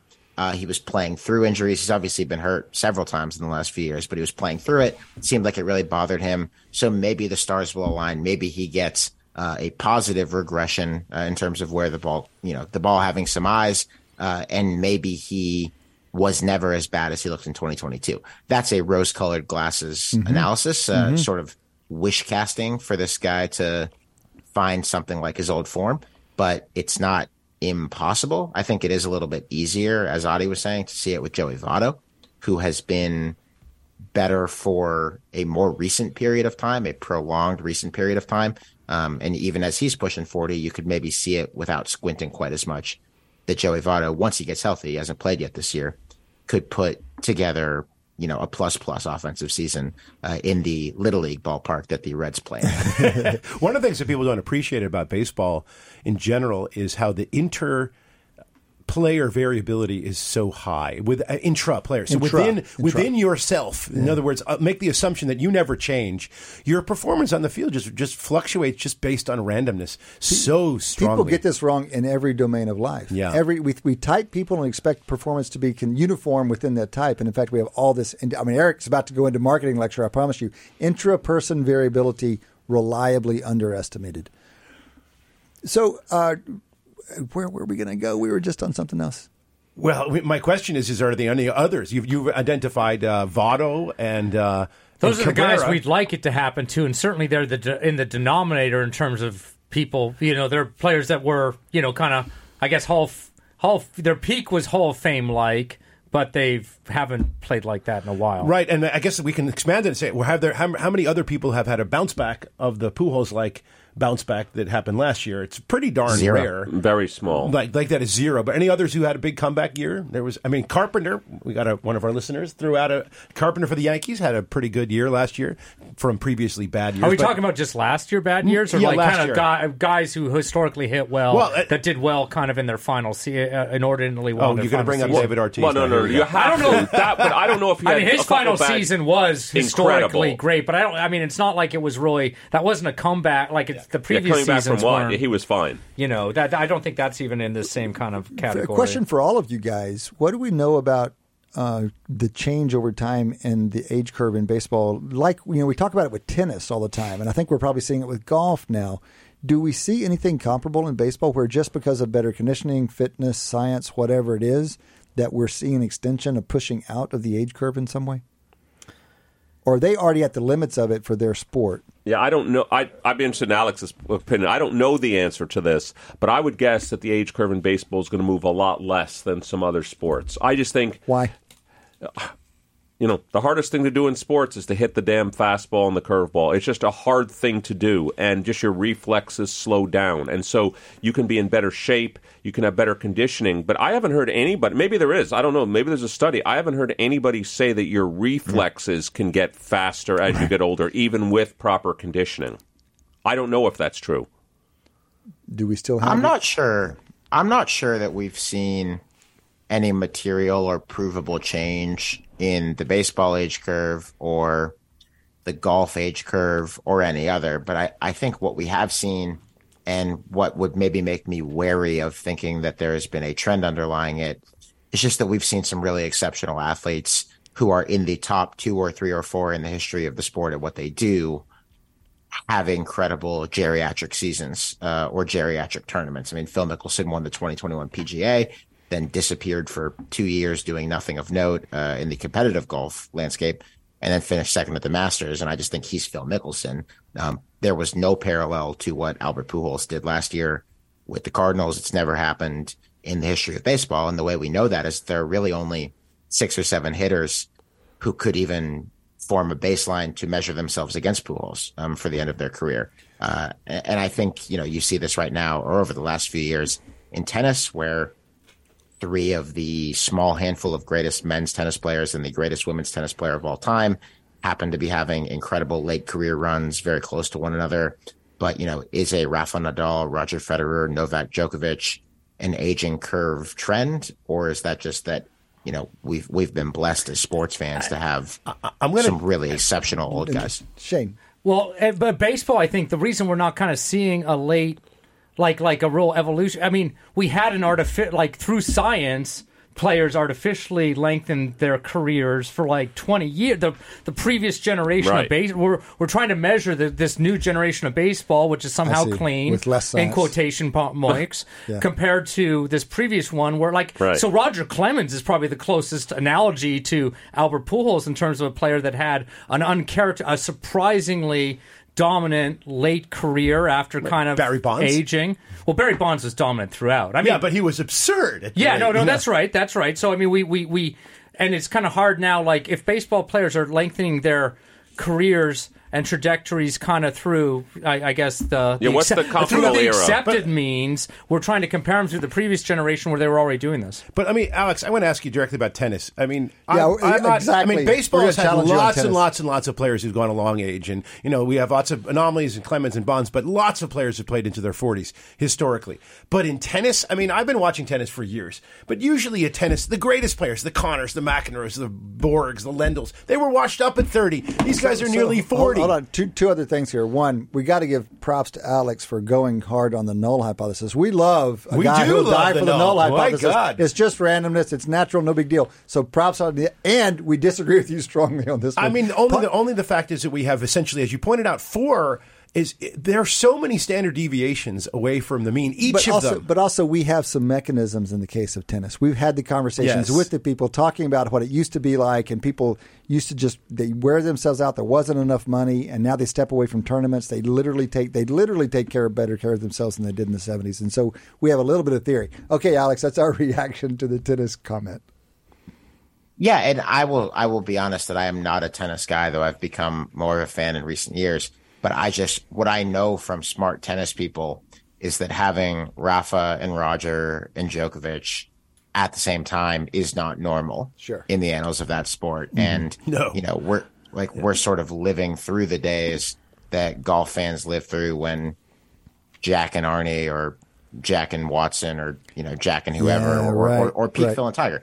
And like, so I just have a natural skepticism of Good. assuming that anything that comes out of those couple of dudes means anything for anybody else. Good. We love it. Great, great. All right, let me change gears one more time and ask you to your kind of home sport. Again, Alex is a co host of a college football podcast. This isn't exactly college football season, but it's related to college football season because we're really coming up on the NFL draft now. As a college football guy, anything you have to say about this year's draft? Do you have a position on which quarterback is going to be the better long term prospect, or in and general? should four of them go really high in the draft? Yeah, I think several of them should go pretty high in the draft. Uh, at least three that I could think of. I, I don't know about a fourth. I'm, I'm not much of a Will Levis guy, but your mileage may vary. Um, I, I think that the way that I approach quarterbacks in the draft has changed a bit as I've been humbled, as so many people have, by what Josh Allen has turned into. You know, I've been covering college football for a very long time, and until Josh Allen, there had been a rule with no serious exceptions, uh, at least in this century, that an NFL quarterback is not going to significantly outperform his college statistics. And Josh Allen was a middle of the pack Mountain West quarterback at Wyoming.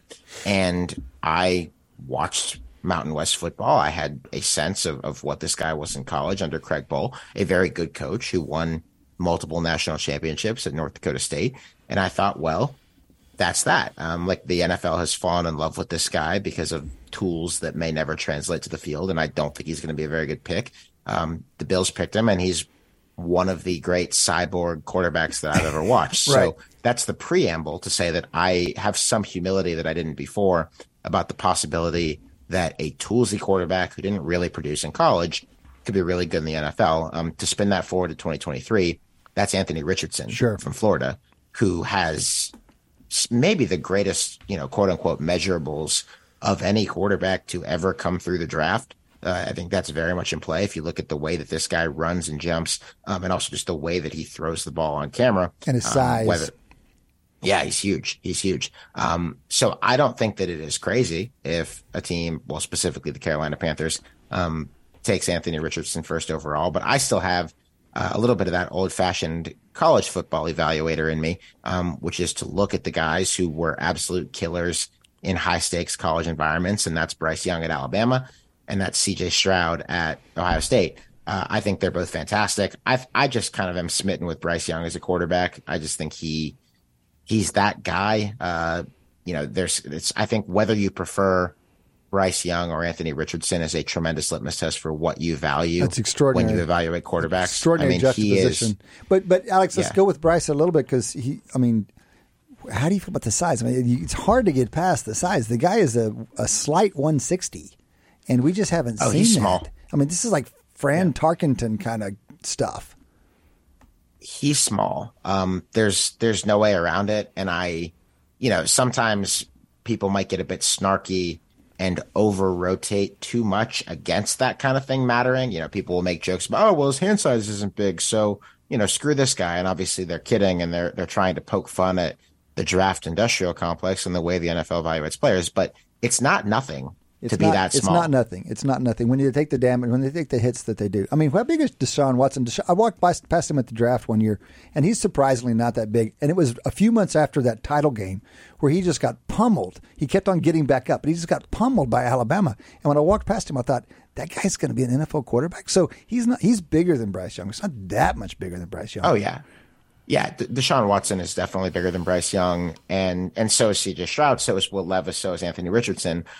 I They list think Deshaun it is- Watson here on NFL.com as 6'3", 225. Jeez. If that's so- true, that's a lot different than lot Bryce bigger. Young, who's It's a lot 5'11", 185. Yeah, what's like But Kyler was Murray? I, uh, Kyler Murray's like 5'9", 205. okay. but he's also like a I don't know like he's just, he's so escapable compared to Bryce Young is escapable, but he's not Kyler Murray Yeah. kind of. No, I Jo- understand Johnny that. Manziel escapable. So the only the guy you'd have to say, just if he can bulk up and size wise, your best hope scenario, in my view, is that he's Drew Brees. Mm-hmm. That would be well. that would be phenomenal. If he does for seventy thousand yards, I'd wins even a take si- a Doug Flutie career. You know, No, I mean, no, no, don't not wanna- not with number wanna- one overall in the draft draft. Flutie. If you No, I draft, guess you don't want true. Flutie overall number one. I mean, if that's it. So, Alex, what do you think? Are you concerned at all? Just you know, I mean, just one hit. Uh, as Cade said, he does have elusiveness, but not great. He's not Lamar Jackson elusiveness or speed. So, wh- what do you think? No, and, and he's not going to be a running quarterback in the NFL uh, in any significant measure, in my opinion. I mean, he has he has the athleticism, but I just think the way that you protect a guy like that and, the way that you maximize his value is not by running him around the field even five, ten times a game. I think it might be one or two or three. Uh, I would pick him anyway, frankly, because that's just uh, because I'm not the one making the pick, frankly, and I think the upside is is, is what you say. I, I mean, I, he could have a historically good NFL career, uh, and I'm a significant believer in the character, the work ethic, the Yeah. ability to see the field and to process things. I mean, remember he learned not only under Nick Saban but under Bill O'Brien, who was not the greatest NFL GM in the world, but certainly understands NFL quarterback play, uh, and worked with Tom Brady, worked under Bill Belichick. So I'm a big Bryce Young believer. I think he's going to be great, and I would pick him.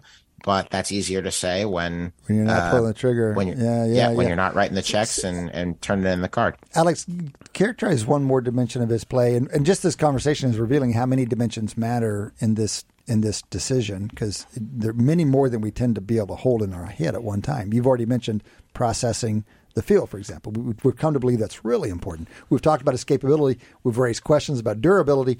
What about just flat out arm strength? Where where would you put him on the arm strength dimensions? Who would you compare that to? Because Eric brought up Brees. Brees has a, plenty of an arm, but he just unbelievable accuracy. I, I've, we've seen Young do amazing things in college, but where would we put the arm strength in the end? I think more Brees like. Uh, I, I don't. I don't think that Bryce Young has a hand cannon. Like he is the thing. The thing that will wow you about him is not the miles per hour that the cameras clock the ball coming out of his hand at. I, I think it is the processing. It's the seeing of the field, uh, and it's just the poise that he plays the position with. I mean, there is never a moment where Bryce Young isn't exceptionally poised, and and he's not the only quarterback that I would you know, attribute that to. I, I think that CJ Stroud is similar in that regard. CJ Stroud took whatever was thrown at him at Ohio State and wasn't the reason that Ohio State fell short of its goals while he was there. Um, that tended to be a problem with their defense rather than their offense. So I, I just think that, you know, while I respect and understand why people want the traits on traits on traits physically, uh, there is a little bit more to the position, and, and it's not like Bryce Young is four on those other traits. I mean, he's still quite an athlete. It was a former five star, number one, I think number two overall recruit in the country, uh, and has plenty of that too. What? How, how can you kind of really measure poise? I mean, I understand. I understand poise as a concept, but measuring it, say, for example, in a way you could compare between players, especially players that have been on top teams. So, like, I guess I would sort of, you know. What, what would you say to the argument that like you know it's a lot easier to appear poised when you're running Alabama's offense or Ohio State's offense than it is you know I don't know when you're running around being Kentucky's- cha- yeah Kentucky's. Kentucky's offense or something like that. Yeah. No, it's and it's true. And, and Florida's wide receivers, if you talk to a Florida fan, they'll tell you that they were terrible last year for Anthony Richardson. Like it was it was not a position of strength. Uh, I think you look at how these players react in the tensest moments of their games. And and I'm not uh, like I know what podcast I'm on. I am not a huge believer in you know the quote unquote clutch factor, the clutch gene, or anything like that. Um, but you know, I watched Bryce Young do enough wowing things in moments where he and Alabama looked like they were screwed that I tend to believe that there's something there, um, an ability to continue to be yourself in really difficult moments, which there are going to be quite a few of uh, in, in an NFL career. So, Alex, let me frame just one quick question. You can even answer this yes, no, if you want. We're in a business school. We treat the con- we teach the concepts of risk and return. Let's imagine because of the measurables, Bryce Young has higher variance maybe than some others. Do you think the risk is worth it? In your mind, is his upside so much better than the other three quarterbacks that you're willing to take the potential risk? And maybe the answer is yes.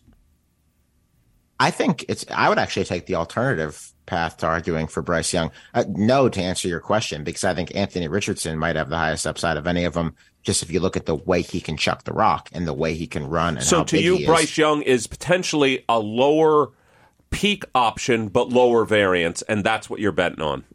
I think that if Bryce Young's body does not completely break down, the chances that he is not a top 10 NFL quarterback are very low. And I think that Wow. Wow. I think that Alex. I think that in the draft, in the run up to the draft, you know, we tend to focus a lot on the risk element of it, um, and what happens if his body breaks down because he's so small. Um, but I'm a believer in this guy. I, really am. I think that if he's healthy, and that's you know, I, of course we we all wish that, but you never do know. Yeah, I think if he's healthy, I, I really believe he's going to have a career as one of the top third of quarterbacks in the NFL. I, I think he's a special player. Wow. Okay, good note to end on. Alex, thank you for making time for us today. Good luck with what you're doing, especially in the run up to the NFL draft in the next couple of weeks. Thanks, pleasure. Thanks for having me. Absolutely. Alex Kirshner, freelance writer. You can find his work on 538. You can follow him on Twitter. His handle up there, Alex underscore Kirshner. He is co-host of the Split Zone Duo, which we're always happy to recommend podcasts on college football, including our longtime friend Steven Godfrey. That was Alex Kirshner, and that has been three quarters of Wharton Moneyball. We still have a quarter to go. Come back and join us after the break. You're listening to Wharton Moneyball on Business Radio.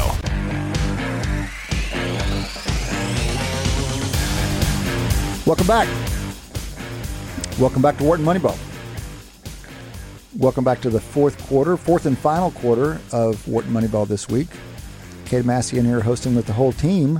Adi Wyner is here. Shane Jensen is here. Eric Bradlow is here. Dion Simpkins is here. Associate producer, sound engineer in the studio, bringing us up out of the bottom of the hour. Appreciate y'all listening. This is going to be an open segment, open lines. We're just off the phone with Alex Kirshner. One thought listening to Alex talk about, man, he went to the mat on Bryce Young. I mean, to the mat. And I ended up wondering how often is it that deep college football expertise, deep college football fandom, how often is that an asset or a liability when it comes to judging a college football player's prospects in the NFL? Yeah, I kind of. I, I mean, I, I think it's mostly an asset. Uh, because of obviously it gives you the kind of experience and expertise. And, you know, Alex did talk about being kind of humbled by past experiences with prognostication. But I think, you know, the part that you, I, I think the part that have being deep, deeply experienced in a, in a sport can give you is almost kind of the, the hubris to forget about those humbling experiences and, and sort of, I, I, I guess, maybe maybe there's an element, you know, an overconfidence element to things that kind of comes from a deep knowledge. you know, if you can kind of pull up from your vast experience a bunch of players that fit fit, you know, kind of like whatever you know you believe in already, maybe that kind of can mislead you in, in some cases. I Yeah, don't I, was just going to say I can't. The, the only the major concern I have. I'll just go back to what Adi has said for nine years now on the show about base rates. So, tell me one quarterback that's 5'11", 185 pounds that's been wildly successful in the NFL. Just tell me one. You could say Drew Brees. No, Drew Brees was six feet two ten. You could say Kyler Murray. I mean, Kyler Murray's a different size, and he's not wildly successful. I just don't Hold know on, who on. that Okay, exemplar I- is. you- you did- assuming those dimensions are important. Well, so I, I mean, I, don't- I don't know why I said Fran Tarkenton randomly, but I think Fran Tarkenton was shorter than that, and he's super mobile. Obviously, good arm. I, that may not be the craziest thought in the world, actually, but you just took Fifty you- years ago, but yeah. Fair enough, but but I mean, I would take Fran Tarkenton in this day and age more than well, I don't know. He, uh, it'd be interesting to know what kind of passer he was, but but Eric, I, I will take his. He has much better escapability than Drew Brees, so I might give For sure. and he'll get ten pounds on him. He'll catch him in weight. I'll give away the inch for the That's escape fine. for the escapability. So yeah, I- no, I- and, and, and I mean, I think you, you're. I mean, you are focusing on his particular attributes, which of course are relevant to this discussion because we're talking about his career. But I mean, I, I if you kind of step back to the like slightly more general thing of you know have there been can we come up with a lot of historical cases where you know uh, a quarterback's physical attri- attributes end up not being the most kind of predictive element of their success the, the poise or or kind of being able to process the field i mean then it's kind of like you know then there's a, a much wider pool Right. of players Joe you know what I mean? Montana would have to be in that. Tom list. Brady was obviously somebody who draft at the draft nobody thought anything physically of him, and it ended up not being you know particularly important. But I mean, you know, that's he's an exception for a lot of other. I, I mean, you know, ways, I hope but, all I'm saying is, given what uh, Alex had to say about his arm strength too, I really do hope he's as accurate as Drew Brees. Yeah, I'm, I'm, Yeah. I, I Eric, mean, that's Eric, the greatest quarterback of all time in terms of accuracy. I, in the end, am with you. And if I had to place chips pro or con, I'm going to go con. I'm going to short Bryce Young. But I, I realize I, I know. No, I mean, I realize the uncertainty is off the charts with all these things. So I, Yeah. I have very little confidence. And I thought it was fascinating. It's, it's what the show's all about because Alex said, and he's entitled to his opinion. His opinion may be much more informed than ours. His comment was he saw low uncertainty in Bryce Young. I see massive uncertainty in Bryce Young. And so to me, that's the only difference because if, if you believe it's the massive uncertainty, you don't pick him. All right, so gentlemen, the NBA playoffs are set as of the weekend. Any, I've got a, I've got, I mind there was a great ESPN article, kind of primer on the playoffs, dropped a bunch of data on us. I've got some trivia for you coming out of the article, but just as we lead into it, any last minute observations, especially on the pairings and the seeds as things firmed up out west? So I've got one. So in the East, I think it's. I think Shane, you would agree with this. If I gave you the top three seeds in the East, the Bucks, Celtics, Sixers, you would take them over the field by far. Yes. Those one of those three to make Yeah. it. All right. Listen to this. In the West, I'm going to give you two groups of three teams, and you tell me which of the group of three you would take. Okay. You can have the Nuggets, the Grizzlies, and the Kings. Or you can have the Suns, the Clippers, and the Warriors. Which group of three are you going to take? the one with the Warriors in it. Yeah, and that's that four, Obviously. five, right? And that's the four, five, and six seed. So Yeah. that's my point. I love the West because the top three seeds I don't think would be favored against any of four, five, so, and six So hold, right on, hold, on, now. hold on. The other, the other little heuristic there is I'll take the one with Kevin Durant in it, and both that's the also Durant the and the Warriors get you that second set. But how about and the Clippers. You know, Paul George, Kawhi Leonard. That's not, a, and now Russell Westbrook. That's okay. not a horrible set either with the Clippers. All true, but what about Nikola Jokic? I mean, you're not. You're just going to walk away from the. I will the because I'll tell you why. I was listening to analysis of this. Apparently, I didn't realize this. His postseason stats are not great. So again, when it's when he's playing against really elite teams, he's actually not that great. So I, I do diminish him because I don't think again when your best player is your center, especially in the playoffs. I think it's going to be a challenge. I do think they're getting some offensive help back for the playoffs, and so he might. You you know, if he's the only person the other team has to go to. But again, to it's funny. about. It took Shane. and I agree with Shane. It took him five seconds to say Celt, uh, Bucks, Celtics, Sixers, and it took him less than that to say no. I take the four, five, and six seed in the West Yeah. over the one, two, and three, and it's not close. well, it makes. I mean, the West is going to be definitely an interesting. That's why it's so much fun. Yeah. So, speaking of Jokic, did you note that he ended the season just shy of averaging a triple double? 24.5 points a game, 11.8 rebounds, but only 9.8. If we're going to celebrate, I mean, the guy barely misses a, an averaging for a season, barely misses. We got to give him credit. Name the two other people in the history of the NBA who have averaged for an entire season a triple But we know the answer. It's Russell Westbrook and Oscar Robertson. One of us knows the answer. no, I mean that's. I knew I knew Russell Westbrook because I remember him doing that. It wasn't that long ago he did that, Yeah. right? No, he just did. He did it two seasons or three Yeah, yeah, seasons yeah, in a row. yeah. So, But Oscar Robinson, I would not have Robertson, come up Robertson. yeah. I, I'm the other way around. I knew Oscar. He's famous for having been that kind of player, but um, I had forgotten about the Russell Westbrook thing. All right, let's do a few more. You talked about Jokic suffering in the playoffs. Who is the who are the two players who among 20 point per game scorers actually increase their points, rebounds, and assists in the postseason? There are two active players who are relatively high scorers, 20 points per game. Active, well scoring players who have career averages, points, rebounds, and assists per game higher in the postseason. Wow. So I'll just get, they're hard to guess, right? So Jimmy Butler and Paul George. So Paul George, I think, is hurt out for now. He might be out for the playoffs. Yeah, now that's a fascinating one because Jimmy Butler, matter of fact, I might have guessed Butler because I thought I heard that stat just recently. Most people would say, if you think about Paul George's career, possibly Hall of Fame career, but terrible in the big moment. And now you're Yeah, telling no, me it's, I all mean, I three of kept his trying to think basic about players stats that were somehow more, maligned. even more awesome in the playoffs, and Paul George is No, certainly he's not what comes for mind. his yeah. big game playing, Yeah. and now you're telling me his points, rebounds, and assists all go up in the playoffs. One of two active players. One of two active no, players. I'm saying that's Ah, that's a, good. That's Yeah, a yeah, surprise. I think all right. That's a good trivia. Is it just transvariation, or are we saying something meaningful Depends here? on how big the sample is, and I don't have I don't have information. Well, here's- I'll give you an alternative no, explanation. least, no, no, at least 100 playoff games. There is a there is a sample Ah, size. okay. So that's Yeah. not chance. No, the only explanation, uh, it's not the only, one explanation you could give is obviously rosters shorten in the postseason. So somebody has to shoot the ball. Mm-hmm. And, you know, in, hi in Paul George's case, it doesn't explain why Paul George, but it does explain why there'd be any players who at least score more, rebound more. They just play more minutes.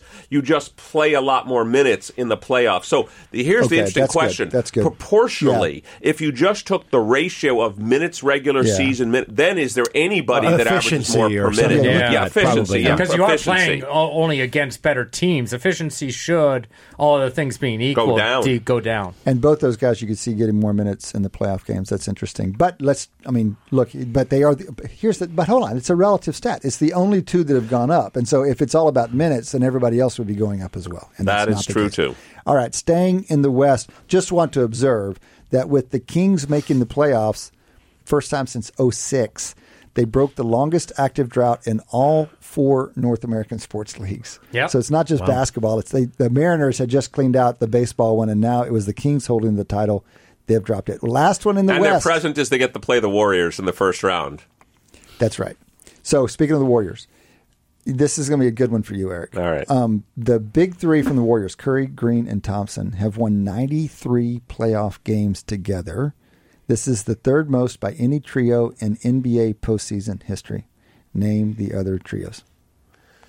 Well, so I was going to say, uh, like I don't know, Russell, Cousy, and somebody, but the problem is they didn't play as many games back Not then. as many series, Not that's as many series back then. That's so, right. so I'm not going to pick them. Good. Um, I don't know. Are Bird, McHale, and Parish in that list? It's not, but it's a reasonable guess. Okay. Uh, But your same era, just flip Magic, conferences. Magic. Magic, Kareem, and Worthy. Yeah. They're number two. Magic, Magic, Kareem, and Michael Cooper. Oh, it's Worthy wasn't out there for all those things. Yeah. Uh, they're with 110, so it's wide, still quite a bit higher than the Warriors guys. But they're number two. Who's number one? Hmm. The top three guys. Think that less. won- You've been talking about flashy people. I think not flashy. Not flashy. Oh. Uh, You can you give me the era? Yeah, it's the same. Pretty modern. Who's the least flashy multi-title holder in NBA history? Oh, uh, the Spur. Uh, what's you his Spurs. So, so it's David Robinson. Oh, Tony Parker, Robinson, and uh, uh, You Duncan, not Robinson. Duncan. Duncan. Tim Not Duncan. Duncan. Duncan Ginobili. Duncan Ginobili Parker, number Oh. one, 125. You forgot the whole era. They're so not flashy, you forgot them. Well, I know I can count to five, and he's got five rings. Tim Duncan's yeah, I was got going to five say rings. they, they snuck up on us again, just like they kept sneaking up. You know like, who's probably not time. that far away from that record too? It didn't say win championships, but if you took uh, Karl Malone, John Stockton, and uh, I forget who their third player was, they had a third guy that. Pl- Oh, Bill uh, Russell or No. uh, no, it wasn't Russell. the, it was the, a- the white guy that shot from outside. Ehlo. No. The Jazz? Yeah, the Jazz. Come on. Either way, they they had another player, but you would think that they would be up there somewhere on the list too. But that's Here, a good. I, like that I'll, gi- I'll give you one from those guys. What What do you think a reasonable season long like? What, how often does a team shoot fifty percent from the field for the season? a team A team. has it ever happened? It's happened twice, including this year. So the Nuggets just did it. First team since this other team who has a season record. 51.4 is the high. That's the Jazz. 95, 96, I think, Jazz, the team you're talking about. Oh, one, of the, one of the teams that you're talking about. So I didn't realize that it was that rare that you'd shoot 50% for the season for the field, for field goal percentage. That's just like a calibration. Well, It's here's the thing. Here's what I do know. John Stockton was above fifty percent. Obviously, Karl Malone took almost all of his shots inside those the two paint. guys- those so two they're going to take over half the sh- probably half, well, not half, but 40 50 percent of the shots of the team. They also had Craig Ehlo, who was a brilliant shooter as well. I didn't think of him as a longtime Jazz guy. Not long time, but for he, I think he was on that team. Either way, Somebody look up the third highest scorer. Well, they had the big galoot underneath to play next Mark to? Malone. No, another galoot. And then they had this great scorer they had this great outside scorer, out, not Stockton. Okay. So that, I'm blanking on his name. All right, let's jump to the East, staying with duos. So Tatum and Brown. You talked about the you talked about the Celtics earlier. Tatum and Brown just became the second pair of Celtics to average 25 points per game in the same season. The only other pair to have done that, I didn't know this. Bird and McHale. I, I would have thought it would have happened before. Bird and McHale were the only other pair, 86-87 season, to have averaged 25 or more. Well, the guy you're thinking about on the Jazz, by the way, was Jeff Hornacek. Yeah, Hornacek. Yeah, Absolutely. yeah, yeah. That's right. Jeff Hornacek. Um, and Tatum is the first Celtic ever to average at least 30 points. Wow. So here's It's amazing considering how no, many considering some who of the came from there. No, it's unbelievable. But Yeah. but here's here's what I'm going to.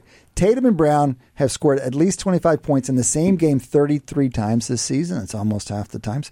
Tatum and Brown scored 25 points or more in the same game 33 times. Most by a duo since. Name the duo.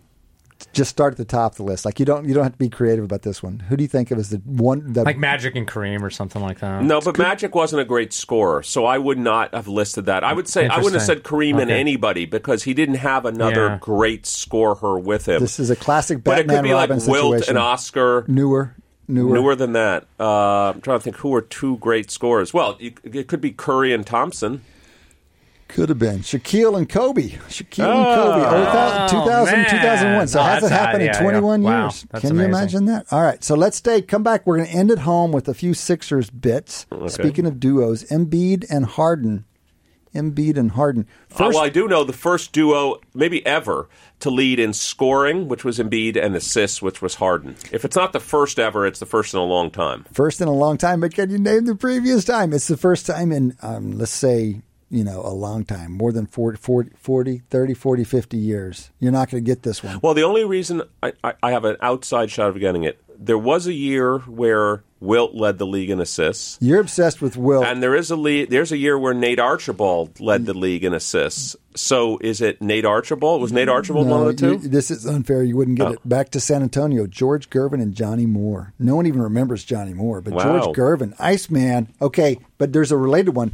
Embiid, first center to win consecutive scoring titles since this is old. Bob friggin' McAdoo in 73 through 76. Wow. That's that's amazing. Okay, final one. This is an easy one. Philly, 12 straight playoff appearances without reaching the conference finals. Did you realize this? This is second longest active drought in Without the reaching even the conference Without finals. winning the conference wow. finals. That's only, interesting. Only the Washington Wizards with 17 have a longer streak going right now. 12 years in the playoffs without making the conference finals.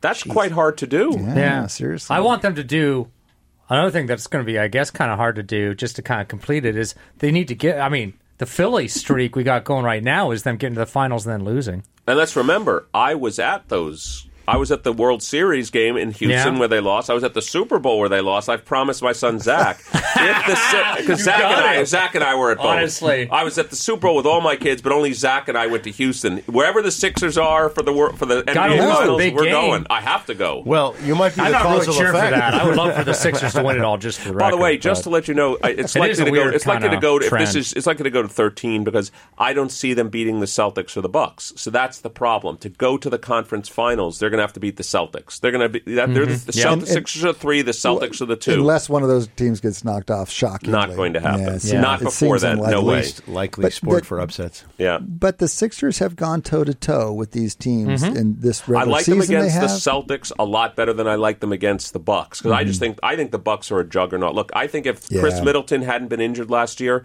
the Bucks would be going for three straight titles. Yeah. I think I love the way that team is built. Uh, actually, if you look at their distribution of points this year, defensive efficiency, it's their best season they've ever had. I think this is a better Bucks team than the C team we've seen the last two years. Is there any is there any psychology to um, the rivalry within conference? You know, we we've seen these over the years. You know, the, the the Bulls having to get past the Pistons, and is there anything to the extra motivation the Celtics will have playing the the Bucks, having been knocked out in the finals in such a great finals conference finals last year? That's not enough momentum. I think those two teams. I just think we'll just find out which team's better. I don't think. I think they both have wins against each other. One went to the finals and won the previous year. One went to the finals last year and lost.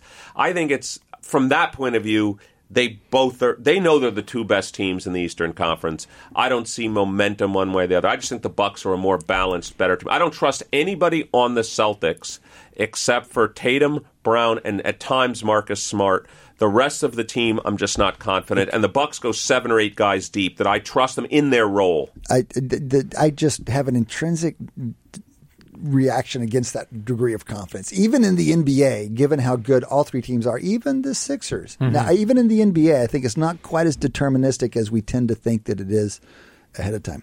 Guys, we've only got a few minutes left, but I know there are a couple of baseball storylines that we didn't quite get to in Q1 that are still of interest. So, for example, there's a team in Yeah. Florida playing some serious baseball, and Ohtani's already doing Ohtani things. Yeah, Ohtani's already got 1.1 WAR for the season. It's incredible. How do you do that in eight games? I- well, I'll tell you how you two, do you that. can do it with two starting, two extraordinary good starting pitching. Two performances. starting two starts and batting with an OPS of over one point like zero Yeah, one easy. right now. How many One at-bats- not so much. It many might even be at-bats- So is he that like DHing 30 every? at-bats? Is he DHing every game that he doesn't pitch? Yeah, basically. They're trying to play him as often as possible. Him being the best player He's in ridiculous. baseball. And then His third he, straight MVP season's off to a great start.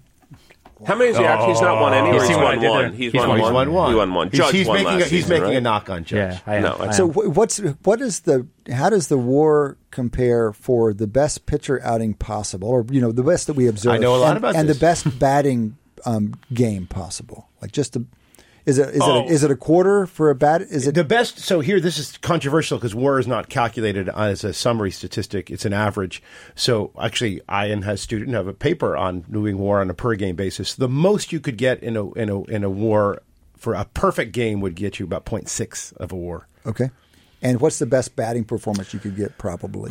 well i mean it's hard to say I, obviously if you hit four home runs that's probably give you a, at, at least a half a war right there so. Okay, so you can't but nobody get that. does that the problem with that is that the best batting performances are, rare. possible Well, but there are so many So I standard want like deviations I want like a 95th percentile pitching performance and a 95th percentile batting performance. How to get calibrated on this? That's a good question. I'm going to come back with an So answer. So your just comment is Bob Gibson, 1968. Most people consider the best, or let's even say uh, Pedro Martinez, 19, whatever, 99, whatever year that was. That's the best season ever. Okay. Yeah. What war does he get versus, let's say, a war that you know Ted Williams got in 1941. They're 1941? both around like ten to twelve. Despite Williams played every day and Pedro only Yeah. pitched one out of every No, five. so games? Pedro would be probably under 10 That's because, what I'm saying. because of that. That's why I'm asking. I think Um, I've still got it in front of me. If you Uh, and first of all, let's just get out there. War is not a counting stat. It has a huge variance depending on how you calculate it, what you use, what con- adjustments you make. but I'm saying not playing something. four times as often has to matter. But that but they, that's why I assume Yeah, that but batting pitcher- doesn't stack up. yeah, as but I mean, as- it, for that game, you're four times as important as every Yeah, other hitter. that's right. When you Yeah. are for the games that you Yeah. play, Yeah. you're obviously determined the game basically. Okay, real quickly on the Diamondbacks. You Or mean the, the Devil- Rays? the The Devil Rays. They're the ridiculous. Devil Rays. Not the Devil Rays. The Rays. I'm Just Rays. the Rays. I wish they were still ten and zero. It's it's it's 27, of a record. 27 innings scoreless. Uh, they they haven't given up a run in the last 27 innings. Is this magic? They're the they're the most quant team in the league. Have they figured They are. something Here we out? go. All right, guys. That's been another Wharton Moneyball, another two hours of sports analytics. Thank you for being here from the whole crew. Adi, Shane, Eric, Cade, appreciate y'all listening. Dion Simpkins, thanks for all the help, man, making it happen. Maddie D, keeping us on the straight and narrow. Much appreciated. You guys come back and join us next time. Between now and then, enjoy your sports.